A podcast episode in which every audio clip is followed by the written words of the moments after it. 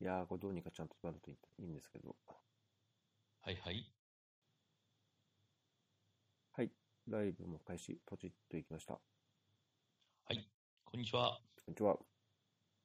はい。えー、今こちら日本はお昼のまもなく12時15分放送開始の時間なんですけども、そちらヨルダンは何時ですか？ヨルダンは朝の5時、そろそろ15分ですね。あ、そう、朝の5時。はいはいはい。寒いのあったかいの？いや、今ね、すごい暖かいんですよ。先週ぐらいから。もう20、20度超えるぐらいに。本当？うん。僕昨日ね、日帰りで岩手県の高校で講演をしてきたんだけど、おうで、その岩手県の高校に行く前の日がすごい暖かかったんですよ。もえー、あ、そうなんですか？う関東が20度ぐらいあって、うん。で、何を土地狂ったか、そのまま暑い、暖かい雰囲気のまま、あの、アウターを着ずに、普通に、あの、この、フリース1枚で、東北に行ったら、着いたら、気温0度で、凍え死にそうになって、仙台の友達にすぐお願いして、すいません、なんか着るもの貸してくださいって、ダウンを着て、サウン仙台でダウンを着て、それから岩手県に行きましたって感じですね。はい。すごいですね。まあ、まだ冬ですもんね。東北はね。そうそうそう。だから、こっちの関東の方はもう花粉が飛んでてさ、俺花粉症すごい辛くてさ、うん。目が痒くてみたいな感じだったんだけど、岩手行ったらまだ花粉はないない感じだったな。雪がだって道路に結構いっぱいあってさ。えそう。うん。岩手でかいね。弾丸ですか？日帰り？弾丸ですね、弾お丸。ーあの、全泊して。全泊で仙台に泊まって、で、仙台の友達洋服借りて行ったって感じで。なるほど。まあ、ほぼ弾丸みたいなもんですね。うんはい。でもすごい嬉しかったのは、あのーそこの前沢高校っていうんだけど、はい去年やったのね。ええ去年、その、お俺の被災地報告会からの学びみたいのを、被災地支援からの学びみたいのをやって、はい。それから映画マーチっていう南相馬のこの映画流して、はい。大体1回ぐらい呼ばれることあったけど、また来年もって言われたのと、うん。それからその当時3月、去年の同じ3月に上映した時のはい。校長先生がすごい号泣してて見てて、ええ。で、その後に3月末に離任されて他の学校に移ったのね。で、校長先生といえば他の学校に移ったばっかりだから、なかなかそこって自分の、なんていうか意見とかを通すって難しいと思うんだけど、すぐ連絡が来て、ええそこから2月後ぐらいの5月ぐらいに、ちょっと新しい学校変わったんだけど、この赴任先の学校でも、ちょっとつんさんの講演やってくれみたいな感じで言われて、えーちょっとそれはすごくうるっとしたな。うん、すごい嬉しかった。いいですね。うんつながりがそうできて、なんか深まっていってっていう感じで。そう、それで昨日どうしても俺の場合、ちょっと情報量が多いんで、うん。いつも喋る前にあの子供たちに何か一つだけでもあの受け取ってもらえばいいんですよって言って、今の災害の話をして、はい。熊本とかのね、日本のうん。国内の災害の話をして、災害は他人事じゃないっていうことだったり、それからエチオピアから帰ってきたばっかりだったんで、エチオピアとかネパールの話をして、世界の貧困でみんながこうやって普通に暮らせるのが普通じゃないところもまだまだあるんですよみたいな話をして、うん、で最後に東北の震災、えーね、多分これがオンエア、ちゃんとあの整頓されてオンエアされるのは3月11日だと思うんだけれども、はい。3月11日のに迎えるにあたって、その震災の7年前、みんなは多分小学生だったと思うけれども、みたいな話をして、で、映画マーチを見てもらってって感じで。うん。うん。で、去年はそのいう感じでやったんですけど、今年はその後僕はできれば、あの、生徒と座談会をしたいって言ったら、うん。ボランティア活動をしてるサークルとかの子供たち20人ぐらいと車座になって質疑応答したんだけど、それすごい良かったなぁ。なんかうん。俺ああいうの好きなんだよなお金とか全然もう本当に講師料とか、まあ今回は別に講師料は出なくて交通費が出ないんだけど、うん。それでも、あの子供たちとそのボランティアについて、このね、もう人生半分終わったようなおっさんと、その10代のさ、子供たちのキラキラした目とさ、あのーこうやって意見交換できるっていうのはさ、もうなんていうかな、もう、おお金には変えられないくてさ、なんか俺本当得してんなと思ってさ、そうそうそう。いやボランティアっていうのはよく無償の愛だとか無償だって言うけど、全然無償じゃなくてさ、こんな俺得してていいのかなみたいなさ、教教職員免許もないようなさ、低たらくな俺がさ、あの、高校生とさ、熱いその、討論をするっていうかさ、そう、うん、なんか、そう、あれは幸せな瞬間だな、俺の。うん、それやっぱ行動してるから、行動してからですよね。アクション取ってるから。うんでも言った、ちゃんと正直にそのことに、常に僕は正直に、僕は申し訳ないけど、君らの年には、そのボランティアとか社会貢献は全く考えてなかったし、うん。でもっと言うと、大学生ぐらいの時とかは、もうどうやったら女子にモテるだろうとか、どうやったら女子に近づけるだろうとか、そんなことだけを考えたのに、君らはこの高校生の段階からボランティア活動をして、そして悩み、それを僕にぶつけてくるこれが、もう運命の差だから、別に僕から上から目線で君らに伝えることはなくて、もう本当、君らのが全然上だからねみたいな話から、ちょっと笑い笑いを取りながら話していったんだけど。なるほど。そうそううん。そんな、あの、一郎君は、その、高校生時代はどんな子だったんですか？高校生ですか？僕本当サッカーしかしてなかったですね。本当、うん。だだからこの前、あの、言ったように、勉強なんか全然してないから、本当学年でビリビリ2ばっかりで、それでも本当教科書なんか開くよりも、授業を寝るだけ、あとサッカーばっかりみたいな。そう。そうなんでした。そうか。ええそうだ高校だね。そう、うん高校生活。そう、そうなんですよ。そう、いろいろ考えるとね、もっとやれることもあっただろうなとは思うものの、まあ、その時サッカーにこう打ち込めたんで、まあ、それはそれうでん今があるかなっていう気はしますけど。それはあるよね。その時代その時代で一生懸命やってたことの組み、あの、ことが今につながってるっていうのは、当時はもちろんこんなことにつながるって分かんないけど、今振り返ると、点と点はつながってるっていうのはすごくあるね。うんうん、そうそうそう、その点と点が、うん、つながってる。あどんどんどんどんこう知らぬ間に、あの、全くバラバラだった点のはずが、こういろんな形でつながってってるなっていうのは実感としてありますね。そうだね。だからもしこれを聞いてる本当に高校生から大学生からもちろん俺みたいに遅咲きのおっさんでもうね、50近くになっていろんなことを始めた人間だとしても、なんかその、その都度を全力でやったりしてると、なんかつながるなと思うな。うんそれはある。そうですね。うん。だからなんかや、ね、何やってもこう、あ、無駄だとか意味ないとかって思うんじゃなくて、せっかくやるならこう、本当一生懸命やれるとこまで、あの、無駄に思えることでもやっていくっていうのは大切だと思いますね。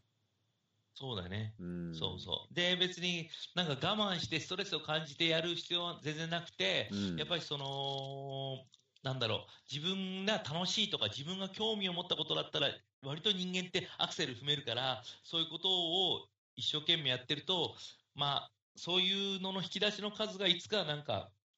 まあ、無責任な言い方だけど、花開くのかな。まあ、花開いてないんだけど、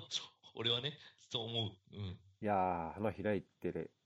と思いますけど、僕は。うん。まあ、そのね、花ってこう、パッとこう開いて、また、あれじゃなくて、多分なんかこう、色を変え、形を変え、咲き続けたり、うんこう、まあなんかね、普通にこう、イメージする花の咲いて散るっていうのと違って、多分、人の活動とか、こう人生の中ではこう、違う咲き方があるんだと思いますけど、だから僕にとってはそのツンさんのやってるのは、あの、多分そのボランティアっていうのを、えー嫌ってた、あの、避けてたボランティアをやっていった頃に咲き出した花と、通って続けて経験して、学んで、失敗して、その中でこう、いろんな色や形や、こう、まあ、トゲが生えたり、葉っぱのか量が増えたり減ったりみたいな形でいろんな変化があって、多分今、ズンさんの、ツンさんなりのこう、花が咲いてるんだと僕は思いますけど。そうだね。そうだと、そうだといいんだけどね。うん、そうそう。でさ、あのー本当だったら前回放送でアフリカ、らあのー明日から行ってきますみたいなノリだったから、ええで、ちょうどアフリカ1週間にいて、今帰ってきたんで、まあアフリカでまた、またより気づきとか疑問とか、やっぱりなんか腹立たしいこととかいろんなことがあって、そんな話をしようかなと思ったんだけど、はい。まあ、3月11日ということで、やっぱり今日は、あの、東北の話をちょっとしたいなと思って、45分じゃちょっと語れなかったらまた前後編になるとアフリカの話がどんどんお後回しになるけど、まあ、君とのこの、ポッドキャストとかね、あのーストリーミングラジオも長くできるんじゃないかなと思って、うん。今日はちょっと僕からのお願いで、ちょっと東北の話をさせていただけないかなと思ってますす。ね。はい。はい。はい。まあ、君はヨルダンに住んでて、で、この間からいろんな、ね、世界で頑張る、その、国際支援だったり、そういう人の、ね、えー、ゲストが出たり、リスナーもそういう方が多いんですけど、今日はちょっとこの、ドメスティックな、あの、東北について、の、僕のこの、スタートを振り返りながら、この、失敗ばっかしてるんで、しくじり先生団的な、ちょっと、東北支援のあり方、あをちょっと話せればいいなと思ってます。はい。はい。そうですよね。もうちょうど、もう7年が経って、ね、2011年からもう随分、あの、時間が経ってるとは思いますけども、まあ僕自身、前も言ったかもしれませんけど、その2011年の頃タンザニアにいて、あのうん、B、えあれ BCC だったかな？テレビではい。すごい映像を見て、なんじゃこりゃと思ってはいはい。びっくりして、で、心配になってい、あの、埼玉の実家に電話しても繋がらずに、もうなんかはい。流れ、流される映像にもう本当、あの、当時5ヶ月ぐらいの息子を抱いて、あの、ミルクをあげながらもう涙が止まらずに、だだけど何もできずにっていうので、実際その本当に震災の凄さっていうのを、あの、日本にいなかったので、感じれなかった、はいはい。あの、経験してないんですけども、まあそのところ、どういうように、つんさんがそのボランティアそこで、どういう活動を始めて、で、どういう経験をされたのかっていうのすごい僕にとっては興味あるところなので、ぜひそこら辺を聞かせて、え俗に言うと、企業で言うと、ほら、よく今、起業と起こすなりわいでさ、起業ってことでさ、はいスタートアップとか、そういうちょっとね、あの、いろんな言葉があるけど、まさに僕のそのスタートアップが2011年の3月11日にあって、えうん。その後、人生が変わって、こうやってあの映画を作ったり、本当に被災地のこうワールドカップに連れていくような大きなイベントを、あのクラウドファンディング、まあ、ファンディングでお金を集めてやったりとか、ね、いろんなメディアとか新聞とか載ったり、そう、世界中でも、もうなんだかんだで公演も300回を超えてるからね。うん。そう。そうそう。だからそれも半分ぐらいは世界、海外でやってるし、みたいな。それが普通の何の変哲もないサッカーの好きな、ね、靴屋のおっさんが、みたいな話だから、まあ僕みたいなそんな能力がないものでも、まあそこそこ、うね、あの、動けてるから、多分そういう、志の高い皆さんだったら、もっとうまくいけるんで、まあそんな僭越ながら、そんなアドバイスに、アドバイスになるかどうかわかんないけど、まあしくじりをアドバイスとすれば、うん アドバイスになるかなと思ってて、はいはい。うんそうそうそう。はい。ど、どこから、どこら辺から話すと話しやすいですか？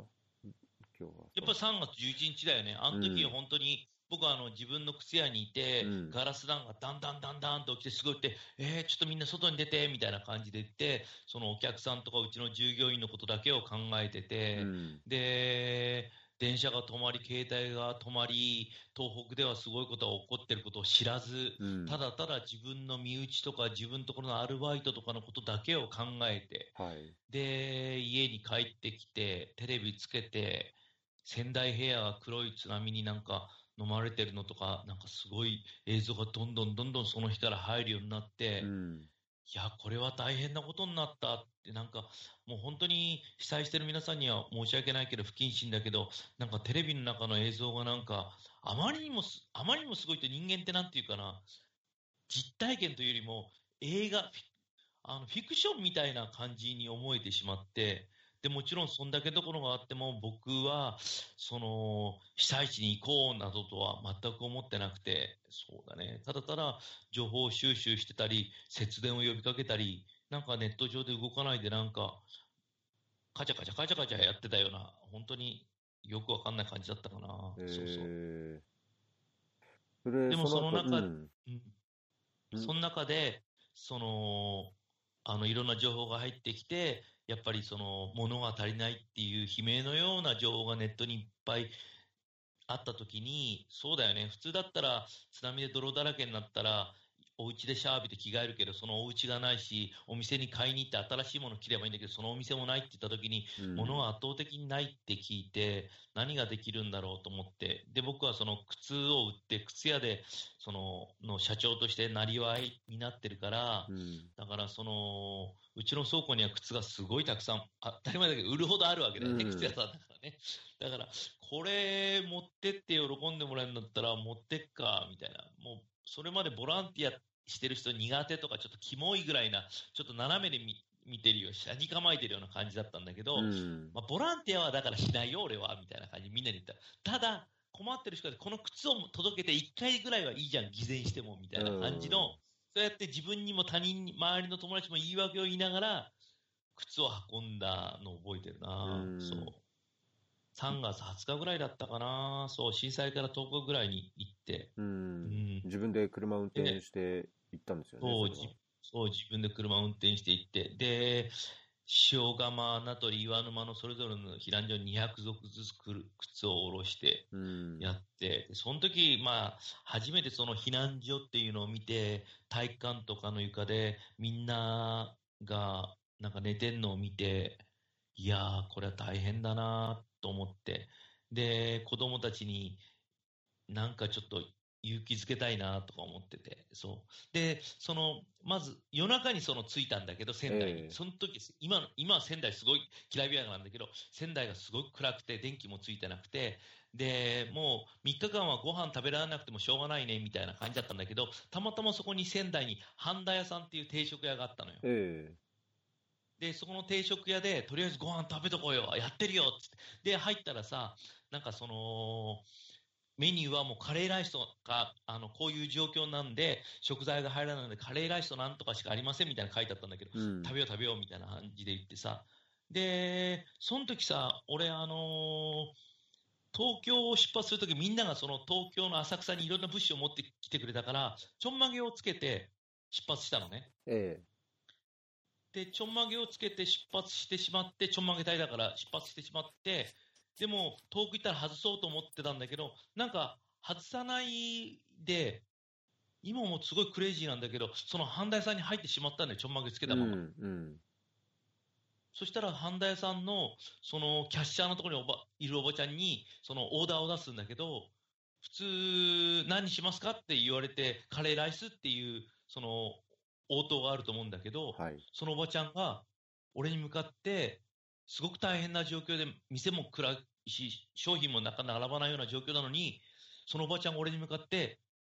どこの城から来たのって言ったんだよね。で、俺は、東北弁が聞き取れなくて、あれ今なんて言ったんだろう、この人って。え、何にしますか？じゃないよね。どこ、どこしろどこしろってどういう意味だろう？で、もう一回そのおばちゃんが、どこの城から来たの？みたいな感じで、えもちろん東北なまりで言ってくれえて、あ、あ、やばい、俺ちょんまげつけてきたって、その時初めて思って、え 大変なことしてしまったと、と同時に、その、このおばちゃんなんかちょっとすげえ面白いと思って、なんか、あの、なんか、面白いこと言って返さなきゃと思ったんだけど、もう夜通し運転して疲れたし、なんかもう面白いことも返せないし、ただ、偽物の東北のそのイントネーションみたいなのまを真似て、えエセ方言みたいな感じで、千葉の城から来ました、支援物資持ってきました、みたいなイントネーションで、ちょっとテンション上げ気味で返したんだよね、えそのおばちゃんに。え。そしたら、そんな大変な状況なのに、そのおばちゃんがパッと後ろ振り向いて、厨房でそのカレーライスとかうどんをこうやって、あの、湯煎してるおばちゃんに向かって、すごく大きな声で、店中に届くような大きな声で、殿様が来たよって言ったのよ。いやーなんかそれがね、俺すごいね、なんかね、うるっとしちゃって、そこ笑うところなんだけど、うん。なんかうるっとしちゃって、こんだけ大変なのに、東北のおばちゃん、俺見てなんかその、ウィットがあるなと思って、そうそう、なんか、ああ、すげえな、東北っていうのが最初の、東北で初めて行った印象。ちなみに俺は東北に親戚も何もないから、東北に行ったことはそれまで人生で、多分1回ぐらい行っただけで、それも仙台駅の周りに降り立って、あのー、菅生サーキットに1回行っただけで、おーそうなん東ですね。北に行ったのは、ほぼ生まれて初めての状態で行って。で、次の日、避難所に行って、まあそういうのがあったから、そのおばちゃんからのエールを勝手に受け取ったようなつもりで、その子供たちがさ、体育館の床とかで寝てさ、隅っこの方にいてさ、で、校庭は駐車場になっててさ、遊ぶところがないような感じだったからさ、はいはい。その、駐車場のもっと先のさ、鉄棒とか滑り台がある遊具のところはさ、あの、車が止まってないわけよ、その遊具が邪魔してさ。うんうんだからそこで、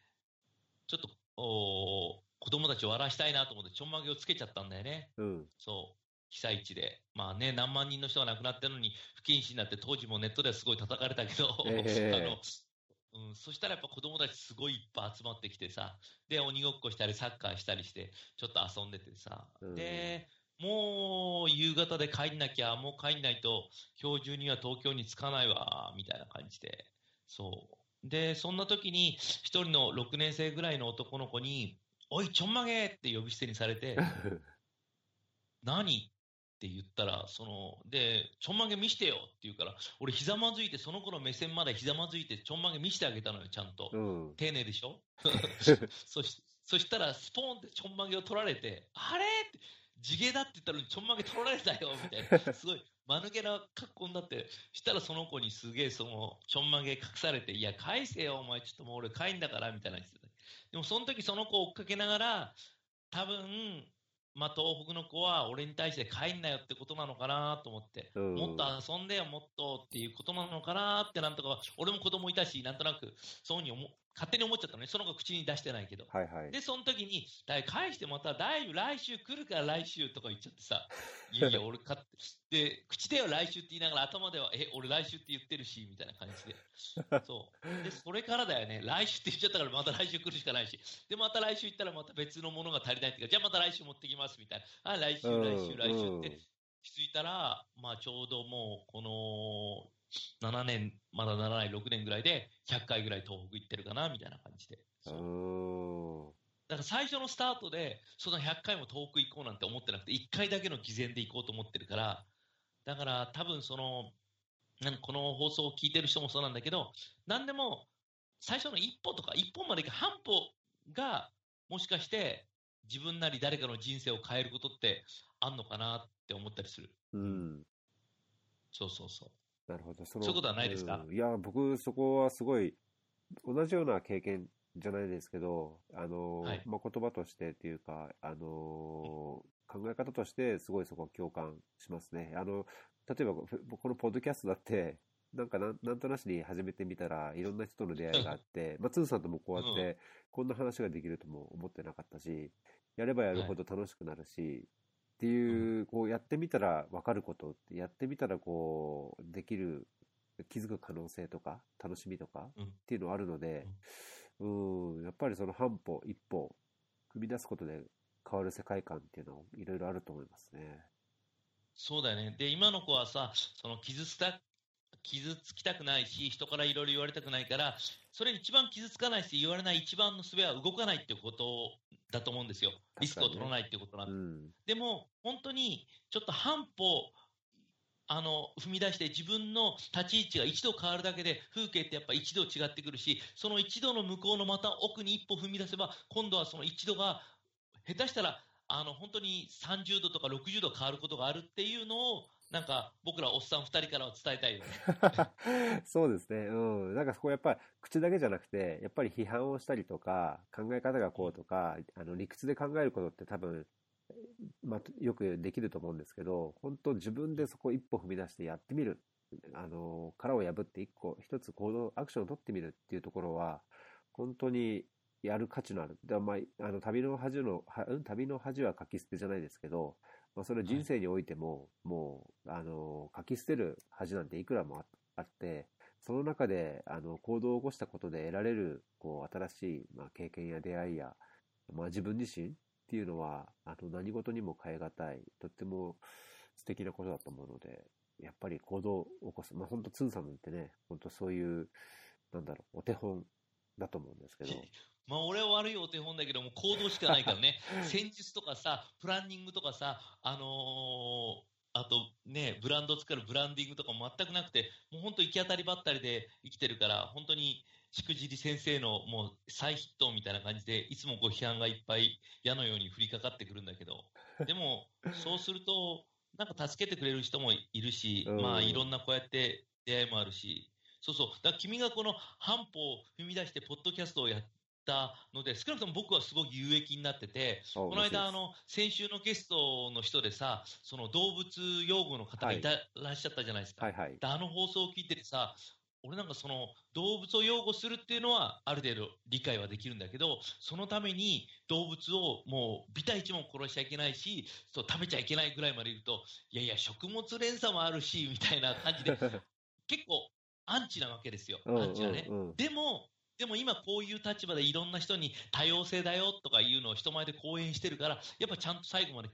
聞くわけですよ。うんで、やっぱり、やっぱりいろんな考え方の人があっていいんだろうなって僕は思ってて、はい。それはこの6年間の被災地支援ををやんなかったら、あ、あの、ビーガンですね、その動物愛護の、なんか本当にシーシェパートとか、あの、グリーンピースじゃないけど、いや、そういう人苦手ですって、右、左、苦手です、僕は中道行きますになっちゃうと思うんだけれども、うん。なんかすごく勉強になって、あそういう考え方があるんだよな、だかそういう考え方のすごい、なんか振り子で言うと、一番すごい触れてる人のことを聞くことによって、自分が当たり前に食べてることとか、当たり前にその殺してることとか、そういうことに関して、まあ、罪悪感は申し訳ない僕は感じてはいないんだけど、でもちょっと立ち止まって考えることにはなるなと思って。うん。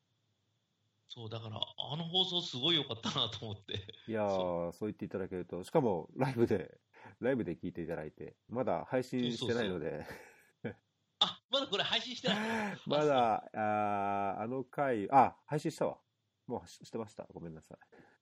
そうそう、したよね。昨日かした一昨日そうそうそうそう。終わらせました。はい。そうそうそうそういやーなんでだから、そうやっていろんな考え方がいて、で、ね、また彼がその、全国のその、あの、で、それ興味持つとさ、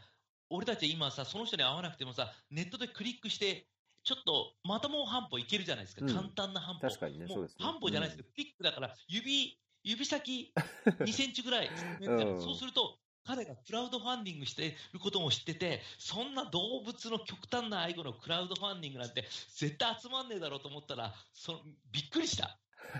200%、そうなんですよ。200%って、す今結構、東北支援で頑張ってる子たちがクラウドファンディングしても、結局達成率30%とか15%でどんどんどんどん打ち死にしていく中で、えー200%ってすげえなと思って、ああ、もしかして俺の方がマイノリティなんだと思って、すげえ勉強になった。うんう。ん。確かにね、そういう、まあ本当、あの、まあ僕も、僕個人で言えば、これがいい、これは嫌とか、あの、こうしていきたいとか、まあやっぱりその右なのか左なのか、中道なのか、あの、こう僕は僕の考えはあるんですけど、一方でやっぱりその、フェアリーっていう、まあなるべくフェアな、あの、ことをやってる人、フェアな視点で、あこういう、まあ、番組作りというかゲストを紹介していくっていうことからも、もうやっぱり本当いろんな人を、あの、仮に極端な話言えば、もう僕がそもそもあんたとは話通じませんっていうような人であっても、何かその突き抜けてやってるとか、あのちゃんとこう考えを持って、こだわりを持って、えー社会にことを考えてやってるんであれば、ぜひその人の話を聞きたいなっていうのを思って、あの、ゲストを呼んでいきたいと思ってるので、なんか、つーさんもこの人は変な人いたよと、こういうすごい人いたよって言ったら、いるいる。ご紹介すごいね。すごい人、俺の周りにいるから、いつか しちゃんと紹介する。はい。すごい。だからその人の影響で俺も今アフリカ支援に行くようになったりして、今でこそ、その、あの、ね、会ったことあると思うけど、あの、新妻さんね、あの、あはいはいはいこあの、環境ボランティアとか環境支援っていうのは割と耳障りがいいし、今はね、割といろんなとこ聞かれるけど、それはもう20年以上前、女性うん単独でアフリカで始めた変わった姉さんいるじゃないですか。確かに。あの人なんか熱いからね、俺より喋るからね。まあ、いつか呼んでほしいし。そうですね、この間も君がそのツイートで、いや、本業もあるし、子育て家族もあって、このね、ポッドキャスト始めて、結構いろんな方に出ていただいて、全然手が回らなくなってきて、えー、大丈夫かな、俺的な愚痴があったじゃないですか。そうですね。愚痴ってわけじゃないですけどね。あ、そっか。だから、あれと、あ、事実としてね。だから、あれとか見ると、そりゃ大変だよなと思う。ブッキングして、でやって、これ音を整えて、配信して、それを一人でやってて、それもビジネスじゃなくてやってるっていうのはすごい大変だと思うけど、でもこれが本当にあの、なんて百科事典みたいに、100人、1000人の、あのー辞典みたいなのができてきたときに、若い子がもし、あ、環境支援だったら、あ、この人の回聞いてみよう。あ、この初心者、ボランティア入門のしくじり先生ちょんまげ聞いてみようとか、その動物、あの、愛護とか養護とかだったらこの人聞いてみようみたいな。で、その先に、本当2センチの、2センチ全、全身で指の先でクリックしただけでその方に行けるって言ったら、すごい、その、入り口、ポまさにポータルサイトみたいになるんだなと思ってさ。そうですね。で、そうなってもらえると嬉しいですね。ねうん。そうだから、まさに君の大変さを僕は全然、僕は大変じゃないから、あの、いやいや。人のふんどしで相撲を取るの得意だから、いやー、一郎君すげえなとか思ってて。いや、だけど今日はあれですよ、つーさんのその大変さ、大変さというか、まあ、あのー最初はその何気なしに行ってみて、えーいや、来週来る、うん。来週来るって言って、あ、それが、それが、また来週、また来週、で、それがもうな、あのー100回も続いて、っていうような中で、やっぱりその、こう、ああ、楽しかった、嬉しかった、よかったっていう時もあれば、いやー、こんなことやっちゃったとか、いや、こういう批判を受けたとかあると思うんですけど、今日はその話をそうだね。したいと思う。ので、そうそう残り時間も問題をして15ないとね。分ぐらいの、ええ。もう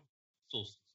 そう、やっぱね、いっぱい失敗してるんだよね。いっぱい失敗して、えーえーるんだけど、その都度いいこともたくさんあって、まあ、もともとはやっぱりネット上で、その被災地に行くって言ったのを公言したときに、どこの道が通れるんですか？みたいな感じで、はいえーその震災から10日の時は、やっぱりその素人が東北に行くなとか、あの素人が何やってんだとか、ちょんまげでその被災地に行くなんて不謹慎だろうみたいな矢がいっぱい飛んでくるわけですよね。だから、でそんな中でもやっぱりなんか、えっとボランティアとかって、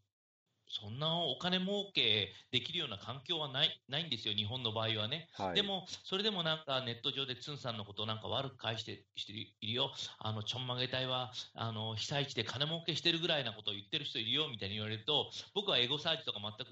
あのしないんで、そういうのを 報告しなくてもいいのに報告してくれる 人もいて、はい。そういうのを聞くとすごい落ち込んじゃって、ただもうなんか、うちの奥さんとかに、いやもう俺東北行かねえやって言って、だって辞めるのはいつでも辞めてもいいわけじゃないですか。うん。僕やってることは仕事でもないし、そうですね。だからうん、そんな感じなんですけど、でも、時折、そのなんか、なんだろう、僕はあの神様とか、あんま信用してないんですけれども、神様っていうのは実はいるんじゃないか。このちょんまげを、おー菜種油のように絞れば絞るだけ、こいつはアホだから働くんじゃないかみたいな、見てんじゃないかみたいな、その見え見えざる手が来たりして、えーでそういうのに僕は単純だから熱くなって頑張るみたいなところがあって、まあ、そんな話をちょっとしようかなと思ってて、僕がそのトーク支援をずっとしだしたときに、その3月20日からして、また来週来るよ、また来週来るよって言って、4回目ぐらいでちょうど、ちょうど今ぐらいの時期に行ったときに、避難所でみんなが、その、要するにそこの避難所で暮らすってことは生活があるわけじゃないですか。はい、はい。でも避難所っていうのはもともと学校なんで、洗濯機とかないんですよね。うんなのでみんなが冷たい水で自分の衣類を洗ったりしているのを見て、で、大変ですねって話になって、大変よ、東北の水でこんな私の手見てみたいな赤切れ見せられると、じゃあ僕洗濯機持ってきますよみたいな感じで言ってさ、はい、はい。で、すぐ戻って、中古の洗濯機をさ、あのー、3台ぐらい買って、みんなにそのその都度発信して、洗濯機が足りないんだって、中古の洗濯機買うから、あのもしよかったらカンパしてみたいな感じでさ、で別に口座とかあるわけじゃないから、会った友達からみんなもう、俺がもう、カツアゲするように、はい、5000、5000、5000みたいなやってさ、で、1万5000か1万9000ぐらいの中東中古の洗濯機4台とさ、あと渋谷、渋谷区でさ、電気工事してる、その、なんか、トップの人が俺のたまたま同級生でいたからさ、ええそいつにさ、ね、ちょっとドライブ行こうって言って、嘘言 って俺の車に乗してさ、それで東北に連れてってさ、その、避難所にさ、洗濯機さしてさ、うん。で、そそしたら、それを見て、その当時、その結構気仙沼で有名な森森さんっていう議員さんがいてさ、でその人がすごい褒めてくれてさ、ええで、あーってよかった、あー喜んでいただいてよかったです、おこうやってもうあ現地のニーズに耳方にすぐ動けるやつがいいんだよみたいに地元の人に言われたから、ちょっとまたそこで調子に乗るわけじゃないですか。ええでもその時その議員さんの人がさ、僕に、じゃあ次は乾燥機持ってきてって言われたからさ、ええ俺最初冗談だと思ったの、乾燥機って。乾燥機って俺の中ではうちにもないから贅沢品だと思ってて。えで、いや、そんな贅沢なもんいらないでしょってちょっと言言っちゃったのね。まあ、これ、はいしくじり先生の話なんだけど、はいうんうんそしたらすっげえ怒られて、さっきまで笑ってたのに、その人の目がすげえ怖くなって、うんお前何にも分かってねえな、みたいな話をして、もう一回ちょっと避難所見てこいみたいに言われて、ええ見たのね。お前この体育館の避難所で女性もんの下着とか干してるの見見えたかって言って、で、その時もう5、6回避難所通ってたんだけど、はいはい。なんか、あ見ないですねって話になって、どうやって干してるか分かってるか？みたいな感じで、うん。で、避難所によっては、ブルーシートのパーテーションつけて、そこだけ女性もの下着を干したり、やっぱ恥ずかしい子は、なんかドライヤーみたいなの借りれる場所があったら、そこにビニール袋に入れて乾かしたりとか、あの、ロッカーの中で生乾きだったりとか、すごく大変なんだうんっていう話をして、いや、そんなの NHK も新聞も女性の下着干すものが必要なので、どこも言ってないと思ったんだけど、うん。ああ、俺、そんな分かった顔してみんなにニーズを伝えてるって、そんなことも分かってなかったんだなと思って。で、またそこ帰って、みんなに、ちょっと、乾燥機買いたいから募金してくれって言ってみんなにこうやって集めて、うん。で、結構頑張ったんですよ。そういうふうに怒られたから、なんか、見返してやろうと思って、はいはいはいそこ見返すとこじゃないのに、変なところで頑張るから。それで、結構ね、もうちょっと覚えてないんだけど、10万ぐらい集まったのかなそう。で、2台ぐらい買えるかなと思ったんだけど、え少しでもたくさん買いたいじゃないえですか。うん、そうでしょうね。うん。だから、あのー某大きな、あの量販店に行って、震災からまだ1ヶ月後ぐらいですからね、はいはい。あの4月ちょっとなる前ぐらい、この3月中の話ですから、うん。だから某大きな量販店とかに行って、あのこれこれこうで、このあの乾燥機をその避難所に届けたいんで、少しでも安くなれば2台が3台買えるんで安くしてもらえませんかって言ったんだけど、うん。某大きな量販店は3軒行ったんだけど、3軒とも、いや、うちはそういう特別なことはしてませんとか、あ某大きな量販店は、いや、うちはあの気仙沼にはあの配送してませんとか、なんかもう全部断られて、うん。ああ、まあ世の中そんなもんだよなと思ってて。そう。で、どうしようかなと思ってインターネットでこうやって、価格 .com って知ってる、はいはいはい。価格 .com っていうのがあって、一番安いところで買おうと思ったら、そこに、あのーそうそう、あの、P、PC アキンドっていう、はい。あのーサイトがあってええ、そこが一番安かったのね。で、そこに、えーっと、で、2台購入して、してで PC アキンドだから、なんか名前がさ、あの、ヨドバシカメラとかと違って、なんか、もしみんなのこの部金で、そこが倒産してたら困るなーなんて、ちょっと、ううさんくさいとは言っちゃ失礼だけど、はい。大丈夫かな、ここで俺買ってみたいな感じで、いろいろ会社の設立場所とかさ、そういうのをちょっと見に行ってさ、ええ。でそこでそんな疑いを持ちながら買ったんですよ。でもちろん PC アキンドにも電話して、もうちょっと安くなりませんか、あのかし避難所に届けたいんですよみたいな話をしてしたのね。はい。そしたらさ、あのいや、うちはもう、価格 .com の最安値設定してますね、これ以上ビタ1問まかれないんですって、えー言っていたんだけど、でも気持ちだけ、あと2000円だけ引きますみたいな感じを言ってくれさ、えこの PC アキンドっていいところだなと思ってさ、ー。で、その気仙沼の、気仙沼地中学の避難所の住所とか全部送って、はい。送金もしてやったの。それへで、ーしたら1週間ぐらいに PC アキンドが電話がかかってきてさ、うんうん。そう。で、そしたらさ、その、俺がここ大丈夫かなって疑いを持った PC アキンドから電話かかってきたら、はい。いやー、あの、この間、その、お話いただいた、その避難所に、えー、乾燥機を届けるって話を、うちの女性従業員が痛くなんか感銘を受けて、うちからも1台プレゼントしたいっていうお言うの。すごい。うん。だから2台が3台になったわけよ。えそう。だからそれでさ、俺すごい、今ちょっと思い出してもうるっとするんだけど、ー。うん。そうそう。やっぱ大きな某量販店の皆さんは、まあ忙しかったり、特別な対応ができないってのはすごくわかるからだけど、俺が疑った、その、ちっちゃなちっちゃな名前の、あのー多分世の中の人が知らないような、あのーネットショップなんだけど、そういうところに心があって、だからそういうのを聞くと、その、せあの、乾燥機のことですごい怒鳴られて失敗をしたけど、うんその後にそうやって背中を押してくれる人がいると、もうちょっと頑張ろうかなっていうのはすごいなっちゃうなと思って。なるほどね。そううん。いや、僕、その、多分、実際の現場のニーズとか実情っていうのをまず知るっていう意味で、本当にそういう行動を起こして現場に行って人と話して、えー場合によってはその失敗をして、えー怒られて、えー本当のニーズを知るっていうのは、あのー多分すごいボランティアっていうか、まあ、何かしらのその社会貢献をしようというふうに考えてる人、まあ、僕もそうですけども、にとっては頭でっかちになった時に絶対思い返すべき原点うん。だと思うんですね。その、まあ、そはいのアプローチだったり、手法だったり、理論だったり、なんとか、どんどんなったりとか、効率的にとか、えーっていうふうに考えがちですけども、やっぱり本当に何が必要なのか、どうすることに意味があるのかっていうのをうん、ちゃんと本当のニーズを見極めるっていうのは、何よりも大切だと思うので、それはすごい、あの、何よりも大切なしくじりというか、教訓だと思いますし、うん。まあ、そこにやっぱり助けてくれる人がいる。まあ、あのね、捨てる、ん捨てる神あれば拾う神あり、みたいな。広神ありません、そうだと思本当にそういうのは行動しないと、そのね、拾われるという可能性さえもないわけだと思うので、そこを、まあ本当、まあ聞くたびにそういうアクションを取ってるツンさんがすごいなで、まあそういう周りの人を巻き込むパワーもすごいなっていうふうには常々思うんですけど、そういうエピソードが多分いっぱい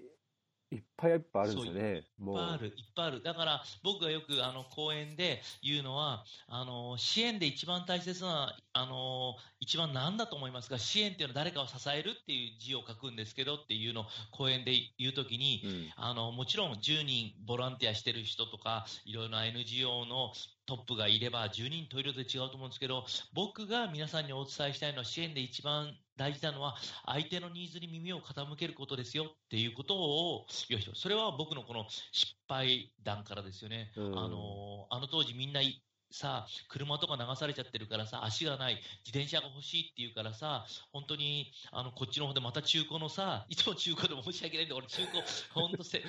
中途半端な人間だからさ、中古の自転車さ、4台ぐらい持ってってさ、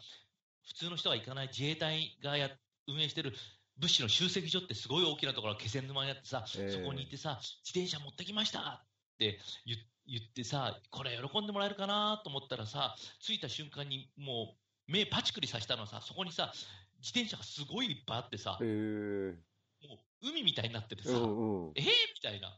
俺、先週来た時自転車ないって聞かれて、今日4たった4台持ってきた目の前に100台以上の中古。いや、先週、あの、昨日か一昨日目黒、どっかの、東京のどっかの区の放置自転車がそっちに来たみたいな話になっててさ、だから、そこで思ったのは、ニーズの、その、掴むっていうのもすごく大事だし、あともう一つ、ニーズっていうのは変化するんだなってすごく思った。うん。なるほどね。うん。そうそうそういう、だから失敗は身をもって経験して、でも本当この変化するっていうのも伝えたいよね。やっぱり最初のうち災害を受けた人っていうのは、衣食住の安定でお、おにぎり1個がなくて、それがすごく大変じゃない。でもその後、衣食住の安定だから、やっぱ避難所とか寝寝床、毛布、それからパーテーション、そういうのがなってきて、で、そうなってくると次にさ、必要になってくるのは、あの、結構自衛隊がやるのはお風呂なんだよね。お風呂。呂。だから、俺、被災地支援するまでに、その、支援にお風呂っていう選択肢が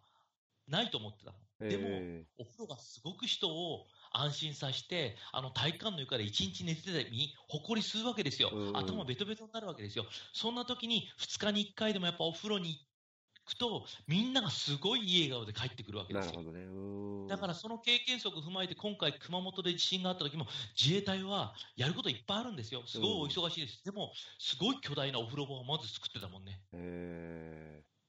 それもや多分現場に行かない人は、お風呂なんて2番手、3番手、4番手、もちろん2番手なのかもしれないけど、すごく重要で。ー、うん。そう。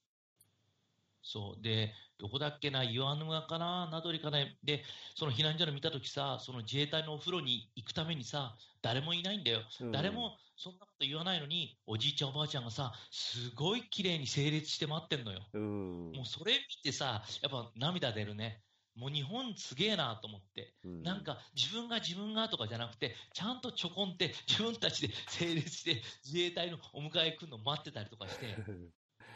うんなんて俺、もうすぐ海外に行って、この被災地報告会、日本の現状を伝えるって言ったのは、はいよく海外の人に言われたね。日本はなんで略奪が起きないんだ？なんでみんなあのちゃんと並んでるんだっていうのをうんすごい言われた。確かにね、まあ、そのそ外にしてみればね、日本のそういうところはすごいふ普通じゃないっていうか、ああ、なんでっていうふうに思うんでしょうね。そそもそもなんで被災地報告会を海外でされたんですか？それは、なんかあのー多分僕がその東北支援をしてて、あのーまあ、いろんな支援をしてるボランティアの中にすごくたくさんあるんだけど、その中で、他と特筆して変わっているのは、あの、一つは団体を作らないっていうことで、団体を作らないで、まあ一人でやってるわけですよね。はいはいまあ君も一人でやってるんだけど、はい一。人でやってて、その都度、あの、SN とかで、こ今度はこういうことをしますから、この指止まってくださいって、この指止まれ方式でやって、なんかやったらもう解散っていう、誰も束縛しないし、誰からも束縛されたくないっていう、まあ自分本位な考え方でやってるんだけど、そんな中で、やっぱりいろんな人に伝え続けていかないと、その、僕一人の行動では立ち行かなくなるのはもう、もう分かりきってることなんで、うん。いろんな人にバトンを渡していって、その人たちが動いてくれば、僕一人の力が10になって、10の人がまた動いてくれば100、1000になるっていう発想のもとで、いろんな人に被災地の現状を伝えたいなっていう、最初の頃はそれ物が足りないことを伝えたいな、最それからあとニーズがどんどん変化していくことを伝えて、みんながその被災した時に、その自衛手段とかあの準備できる、備えられるようにと思ってやり始めた。それが今世界で300回ぐらいやってる。うーん。すごい。まあ、あと喋るのが好きだってこともあるから。いや、だけど、あの、いや、ぼぽっとイメージしたのは、例えばその、あの、震災の後に、いろんな国からいろんな支援があったじゃないですか。まあ、それは別にた先進国というか、お金がある国だけじゃなくて、あの、本当アフリカの、あの、まあ、経済的には貧しい国って言われる国からでもいろんな支援があったと思うんですけど、まあ、そういう支援があったところをこう状況を伝えに行ってるのかなと思ったんですけどそれは単にこう行く先々で報告をそういうなんかこう募金をもらったとか支援をもらったとか関係なしに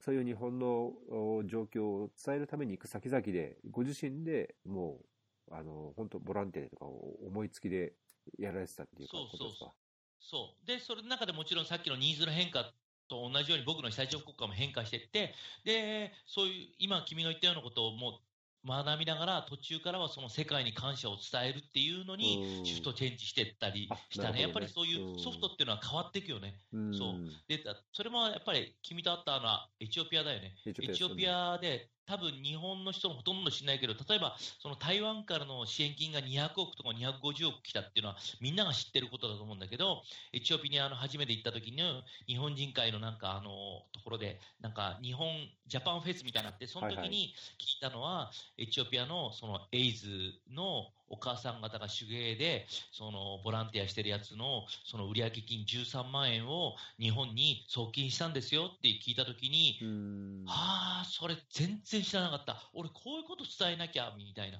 この間熊本地震があった時も、ネパールで熊本の話を知って、で、ネパールに住んでる日本人とかみんなが熊本に募金とか寄せ書きしてくれたことも今日本の昨日の、のその前さ話もしたし、熊本でこの間あの佐賀でやった時もそういう話をしたし、だからなんか誰かのやったこととか、誰かが知らないことをつなげるっていうのに変わってきた。最初は、あの、スタートしたところは、震災からのレポートをしながらみんな備えてほしいとか、あったことが、それから感謝を伝えることになり、それからもっと今度は誰かの知らないこと、誰かがしてほしいこと、お互いを交換できるような情報を僕がどんどん発信していくみたいなのに、どんどんどんどん変化していってる。なるほど。じゃあなんか同じことを繰り返してるだけじゃなくて、やっぱりそこでもニーズが変わるのと同じで、ツンさんのまあ考え方なのか経験もどんどん積んできて、やっぱりそういうやり方自体もいろいろ成長して変わっていってるんですね。そう、だから第1回目とかのその報告会とかの300回を超えた報告会では内容は全く違うと思ってて。うんで、最近学校でやる場合は、その被災地支援、7年間の被災地支援から学んだことを子供たちに伝えたりするし、で、うんもっと言うともうその被災地支援から学んだことじゃないことも伝えたりしてる。それはうんエチオピアとかネパールを見て、あの貧しい貧しい世界を見て、その僕らの物差しで向こうを見ると、貧しい、かわいそうだな、これって簡単に決めつけちゃうかもしれないけど、でも実際は向こうの子は格差がなくて、こあのティーンネイジャーの自殺もそんななくて、やっぱりみんなが笑顔だし、向こうの逆にネパールとかエチオピアの子の物差しで日本の子を見たら、どっちがかわいそうなのってなるかもしれないっていうような、その物差しは、地域や時間軸によっていろんな形やいろんな価値観があるよっていうのを、できるだけ今、あの、まだ世界に出てない小、小中高校生ぐらいに、大学生ぐらいには伝えようっていうこともしてるかな。なるほど。すごい。いやーねそうですね。いやすごくはないんだけど、好きなことをやらせていただいて。いや、それ僕すごいと思いますよ。その、やっぱ行動力で、まあその、そういう場に、まあ場ができるほどだけの、そういう、なんだろうな、まあ知名度もあり、いいまあその馴染み、ね、ちょんまげこう被るとみんながこう、気楽 に寄ってこれるっていう、まあそういうキャラクターっていうところもあるでしょうけど、やっぱりその、